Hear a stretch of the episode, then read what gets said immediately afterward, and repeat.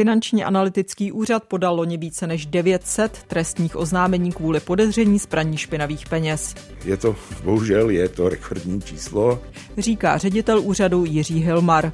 Vedle toho úřad zmrazil majetek celkem osmdesáti lidí a firem, na které dopadly protiruské sankce. Je Česko pračka špinavých peněz a jak dlouho se bude stát starat o zmrazený ruský majetek? Téma pro dnešní pořad. Jeho hostem bude šéf úřadu známého pod zkratkou F A Ú Jiří Hylmar. Peníze a vliv.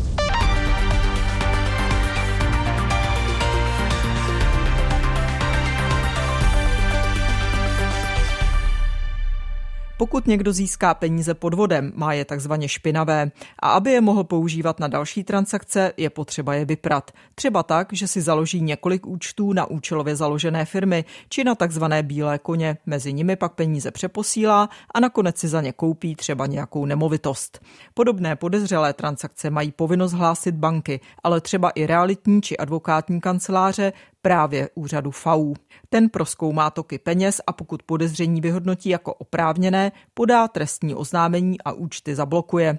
K nejčastějším podvodům s následným praní špinavých peněz, které zaznamenávají tuzemské banky v posledních letech, patří tzv.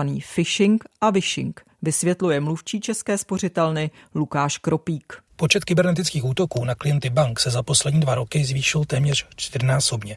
Mezi různými formami phishingových útoků se v poslední době nejvíce objevují falešné hovory, takzvaný vishing, kdy se útočníci snaží vylákat peníze z účtů klientů. Doporučujeme vždy klientům, aby využívali aplikaci, díky které si mohou jednoduše ověřit, zda jim volá zaměstnanec banky.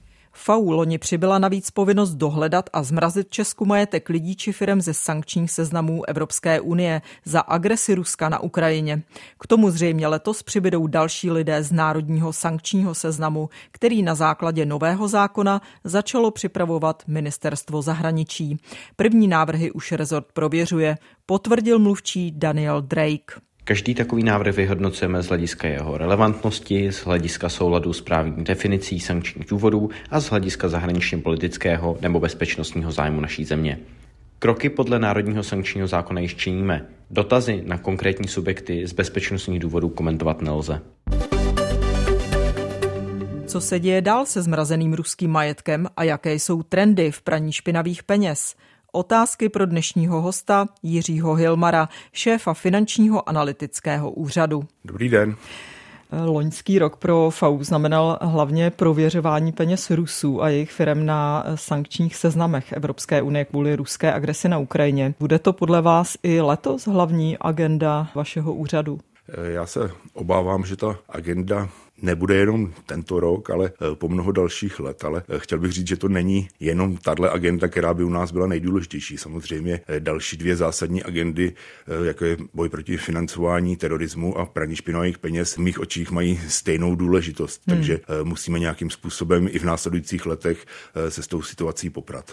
A po mnoho dalších let to bude agenda, protože očekáváte ještě dlouhou válku Ruska na Ukrajině. Já si nedokážu odhadovat a netroufám si tohle tvrdit, ale ty sankce se netýkají jenom Ruska, můžou se týkat mnoha jiných destinací, nevíme, co se do budoucnosti v rámci světa děje, takže myslím si, že sankce s námi budou i do budoucna. Hmm. Každopádně teď tedy hrají prim sankce proti ruským občanům, ruským firmám na seznamech Evropské unie. Vy už od loňského července uvádíte pořád dokola číslo, že jste Rusům v Česku na základě těch sankčních seznamů zmrazili majetek asi za deset miliard korun.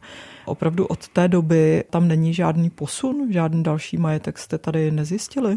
Já děkuji za tuto otázku, protože popravdě řečeno je poměrně frekventovaná a zásadní. Tady je potřeba říct, že ten zajištěný majetek se v průběhu času mění. Některá prvotní podezření se nakonec ukážou jako mylná.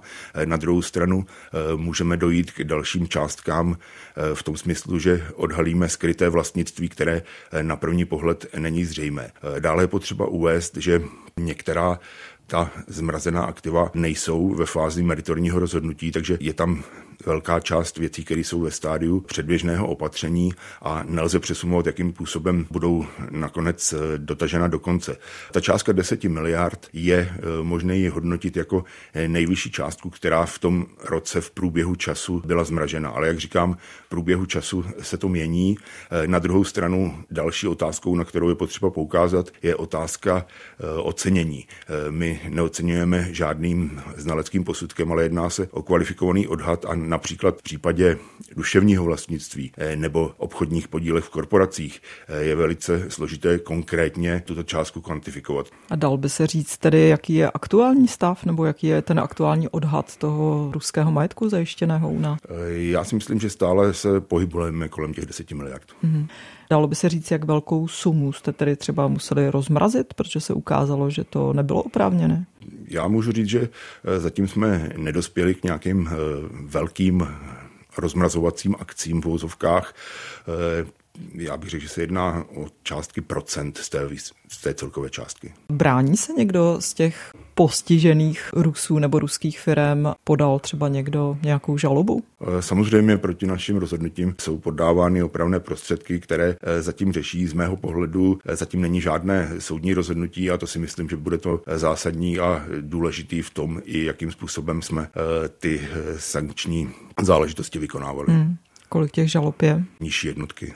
Vy jste také loni uvedl, že ty protiruské sankce u nás dopadly na tři fyzické osoby a osmnáct osob právnických. To bylo tedy asi v polovině srpna loňského roku. Tenhle počet se tedy nějak výrazně změnil? Ten počet se změnil, což je i logické s nastupujícími dalšími přicházejícími balíčky. Jaký je tedy stav? Aktuálně teď? Je stav cirka osmdesát osob, právnických i fyzických. V případě těch fyzických osob se aktuálně jedná o devět osob a těch právnických je šedesát sedm. Na druhou stranu je potřeba uvíct, co to znamená, na koho dopadly sankce, protože těchto osmdesát právnických a fyzických osob, na ně je ten dopad z pohledu zmražení majetku. Ale máme tady, troufnu si říct, další desetitisíce subjektů, na které ty sankce dopadají s ohledem na omezení možnosti vývozu, dovozu, dále účasti ve veřejných zakázkách a podobné. Takže ten dopad sankční víceméně v těch sektorových záležitostech je mnohem, mnohem širší. širší. Hmm. Takže prostě to mražení je taková třešnička na dortu, ale popravdě řečeno i z našeho pohledu, co řeknu, naše využití kapacit, tak velká část je právě proto, aby jsme nějakým způsobem tu českou ekonomiku provedli tím sankčním úskalím, protože je pravda, že deset balíčků je poměrně už velká, velká zátěž i pro ty naše české subjekty, aby se v tom dokázali orientovat. Takže naší prvořadou snahou je prostě tu českou ekonomiku provést sankčním úskalím bez toho, aby byla nějakým způsobem na tom bita a zároveň, aby jsme dodrželi veškerá sankční opatření. To znamená, že mluvíte o tom, že to nedopadá vlastně jenom na ty ruské firmy, ale i na třeba české exportéry, které mají omezení vyvážet třeba určité druhy zboží do Ruska. Samozřejmě jsou některé oblasti, které hmm. nelze, samozřejmě v první řadě se to týká vojenských technologií a podobně, ale i některé další oblasti, které jsou přesně definovány v jednotlivých sankčních balíčcích. Když se zeptám k tomu typu toho zmrazeného majetku, dá se říct tedy, že jde nejvíc třeba o peníze na účtech nebo akcie nebo nemovitosti? Řeknu, že máme majetek zmražen napříč spektrem, to znamená, máme zmražené finanční prostředky na bankovních účtech, máme zmražený de facto cenné papíry, máme zmražený podíly v obchodních korporacích, jak jsem avizoval, i nějaké zmražení se týká duševního vlastnictví a v neposlední řadě hmm. samozřejmě movité věci, automobily a podobně. A je tam něco, co převažuje? Tedy když si vezmeme tu hodnotu deset miliard, tak co dělá nejvíc? Tam bych řekl, že největší část tvoří podíly v obchodních korporacích. Uvedu jeden konkrétní příklad. Novináři třeba loni zjistili, že byl zmrazený hotel v Mariánských Lázních, který ovládá sankcionovaný ruský oligarcha Aleksandr Pumpianský. Můžete vysvětlit, co to pak znamená v praxi, když vy třeba takovýto majetek zmrazíte? Co se s tím hotelem třeba děje dál? Samozřejmě naší filozofií je nějakým způsobem k tomu mražení přistupovat tak, aby nebyla de facto snížena jeho hodnota a aby de facto mohl případně vykonávat další činnost. Nicméně prvořadým cílem samozřejmě je, aby jsme do toho do správy zmraženého majetku nemuseli z prostředku České republiky investovat byť jedinou korunu a zároveň nějakým způsobem, a to je prvořadý úkol, zajistit, aby v případě, že ten zmražený majetek nadále vykonává určitou činnost, tak aby ten sankcionovaný subjekt, který je jeho vlastníkem, byl odříznut od de facto výnosu z této činnosti. To znamená, v případě konkrétně hotelu, hotel může dál fungovat, ale je potřeba zajistit, aby ten, který sankcionovaný subjekt, z toho neměl nějakým způsobem profit. A takže ty to... peníze z výnosů z toho hotelu jdou prostě na nějaký zvláštní účet České republiky. To je až ta konečná fáze. Zatím může být nějakým způsobem provozován pro potřeby té činnosti, ale jak říkám, nesmí být ten výnos nějakým způsobem v dispozici toho majitele. Je otázkou, jak k tomu ten majitel, ten sankcionovaný subjekt přistoupí, jestli za těchto podmínek je ochoten v tomto případě hotel provozovat, nebo zda tu činnost ukončí. Hmm. Zjistili jste třeba, že spousta Rusů, kterým hrozí, že by jste jim mohli zmrazit majetek, převedla ty svoje firmy nebo stihla převést ty svoje firmy na prostě jiné subjekty, bílé koně? Setkali jsme se i s případy, kdy došlo k převedení toho majetku.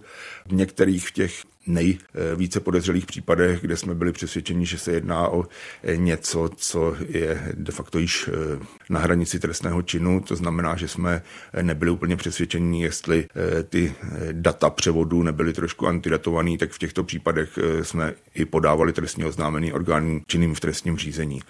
Samozřejmě nechci spekulovat, ale můžeme asi s jistotou předpokládat, že někteří z oligarchů měli informace a stihli prostě ty majetky převést v době před jejich listací na sankční seznamy. Hmm.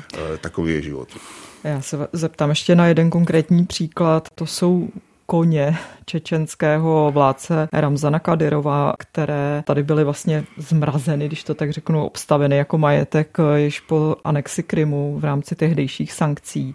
Teď byla zveřejněna zpráva, že kůň, který patří Kadyrovovi, zmizel, byl ukradený. Nejsou ty náklady na spravování takového majetku, když to trvá tak dlouho, přece jenom pro stát vlastně příliš vysoké? Nebo jak si představujete, že ten majetek vlastně budete spravovat, aby nedocházelo k takovýmhle věcem? Tady bych chtěl ještě jednou zopakovat, že naše filozofie je taková, že na náklady spojené s provozem toho sankcionovaného majetku ze státních peněz České republiky nepůjde ani koruna. To znamená, i v případě těch Kadyrovových koní stát nějakým způsobem se nepodílel na jejich financování. Ty koně si na sebe vydělali svoji de facto závodní a plemennou činností. Takže tady můžu říct, že Česká republika určitě na ten jejich provoz za těch deset let nějakým způsobem nedoplácela. Teďka se to stalo poměrně populárním tématem po té, co jeden z těch koní byl odcizen. Jak je to možné podle vás? Jste bývalý policista. Z mého pohledu je to trestná činnost jako jakákoliv jiná. Když vemu, není to tak, že ten kůň tam byl posledních pár měsíců, ten kůň tam byl deset let, teoreticky mohl být odcizen po celou dobu deseti let v té stáji, které byl od roku dva tisíce čtrnáct. Zní to sice poutavě, že prostě sankcionovaný kůň byl odcizen, ale když to ad absurdum převedu, v případě, že budeme mít zmražené finanční prostředky nebo budeme mít zmražené zlato někde v bance a dojde ke trestné činnosti vloupání do bankovního domu, tak je to hmm. úplně stejná trestná činnost, kde následující postup je, že prostě se věc oznámí orgánům činným v trestním řízení a ty konají, což se v tom hmm. případě stalo. Jasně. Ministerstvo zahraničí od začátku letošního roku na základě nového zákona dává dohromady i národní sankční seznam, který by tedy mohlo doplnit o další jména. Úřad nám potvrdil, že dělá již nějaké kroky podle toho sankčního zákona. Prověřuje tedy F A Ú také už nějaké finanční toky týkající se lidí nebo firem,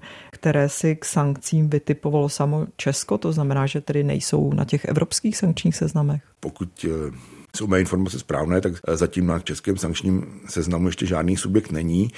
Nicméně samozřejmě i v podobě těch přípravných kroků jsme v úzké spolupráci s Ministerstvem zahraničních věcí a ta kooperace probíhá. Nicméně nějaké detailnější věci bych samozřejmě nechtěl komentovat, protože pak bychom se mohli do situace dostat, že nebude co mrazit. Tak o jednom návrhu už se veřejně mluvilo, který se týkal nějakých běloruských firm, mám dojem. Je tedy spíš reálné, že tam třeba přibudou lidé nebo firmy z jiných zemí než je Rusko? V tomto případě bych se nechtěl pouštět do komentáře de facto problematiky, která přísluší Ministerstvu zahraničních věcí. Z mého pohledu můžu deklarovat to, že jsme v úzkém kontaktu a v případě, že bude jakýkoliv subjekt zařazen na český sankční seznam, tak v té chvíli my budeme konat. Posloucháte pořad Peníze a vliv. Kdo vydělává a kdo chudne? Zasvěcený pohled analytičky Českého rozhlasu Jany Klímové a jejich hostů. Najdete ho také na webu plus tečka rozhlas tečka cé zet, v aplikaci Můj rozhlas a v dalších podcastových aplikacích. Kromě ruských sankcí zbyl vám čas na prověřování ostatních podezření z praní špinavých peněz, což je ostatně to gro, kterému se máte věnovat. Dá se říct, kolik jste podali loni trestních oznámení? Děkuji za tuhle otázku. My přestože jsme dočasně z kraje loňského roku, než následně došlo k posílení Finančního analytického úřadu, tak jsme některé agendy museli dočasně trošku utlumit, ale spíš se jednalo o agendy méně, méně důležité, ale samozřejmě praní špinavých peněz a otázkám financování terorismu se jsme se věnovali i v minulém roce, o čemž svědčí těch devět set jedenáct podaných trestních oznámení. K jejich specifikaci se můžu také vyjádřit, jenom bych chtěl, aby zaznělo, že z těch devět set jedenáct trestních oznámení bylo nějakých šest set šedesát, myslím, z blokací finančních prostředků. To znamená, že naší prioritou je věnovat se kauzám, kde prostě ty věci ještě probíhají, mm. kde je možný nějakým způsobem odčerpat ten výnos trestné činnosti mm. a umožnit jeho návrat poškozeným. Jak velký majetek jste zajistili kvůli podezření na praní špinavých peněz? Zajistili jsme dvě celé šest miliardy korun, což je asi o šest set milionů víc než v roce předchozím, takže tady bych chtěl říct, že to víceméně demonstruje to, že i přes tu obrovskou zátěž v oblasti mezinárodních sankcí jsme se vypořádali i s těma ostatníma agendama, což těch devět set jedenáct trestních oznámení a dvě celé šest miliardy dokladují. Je to rekordní číslo těch devět set jedenáct trestních oznámení? Je to, bohužel, je to rekordní číslo. Na druhou stranu je potřeba říct, že se jedná z velké části o trestní oznámení, které jsou spojený s tou vlnou, která nás zachvátila loňský rok ve vztahu de facto k prolomení ochrany bankovních účtů jednotlivých majitelů, to znamená velká část se jedná o phishingy a podobné věci. Tady chci říct, že já jsem přesvědčen, že to není úplně ta věc, která by měla být předmětem činnosti Finančního analytického úřadu. Na druhou stranu s ohledem na tu rychlost transferu jsme díky našim zmocněním aktuálně zřejmě jediní, kteří jsou schopni nějakým způsobem na to reagovat. Z mýho pohledu by bylo samozřejmě lepší, kdyby Finanční analytický úřad se věnoval miliardovým kauzám, to znamená měl třeba dvacet až třicet trestních oznámení, ale opravdu zásadního významu. Na druhou stranu oblast těchto phishingů nám dneska v součtu dosahuje rovněž miliardových škod. Hmm. Změnily se loni nějak ty hlavní trendy v oblasti praní špinavých peněz?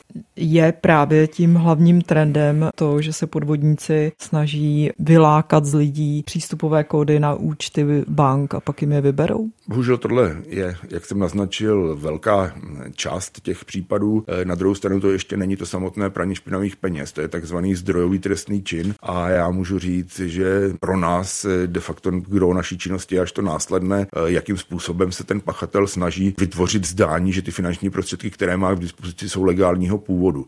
Co se týče těch modů operandy a podobně, eh, historicky stále platí investice do nemovitostí, opakované transakce. Trošku jsme se již vypořádali s přerušením toho finančního toku z pohledu hotovostních vkladů a výběrů. Aktuálně samozřejmě nám do toho přistupuje využití virtuálních měn. To znamená podvody s bitcoiny a dalšími kryptoměnami, tak ty využívají práči špinavých peněz. Vylákané finanční prostředky jsou často transferovány přes změnárny virtuálních měn, což schop... samozřejmě stěžuje možnou de facto identifikaci zdrojů. Čili máte problém tyhle peníze potom vystopovat? Samozřejmě je potřeba obecně konstatovat, že to i z policejního pohledu ty pachatelé vždy budou o trošku napřed a naším úkolem je prostě ten jejich náskok stahovat, takže i v těchto případech jsme se dostali do situací, kdy umíme e, trasovat a umíme i virtuální měny blokovat. V době covidu se hodně rozmohly investiční podvody, kdy lidé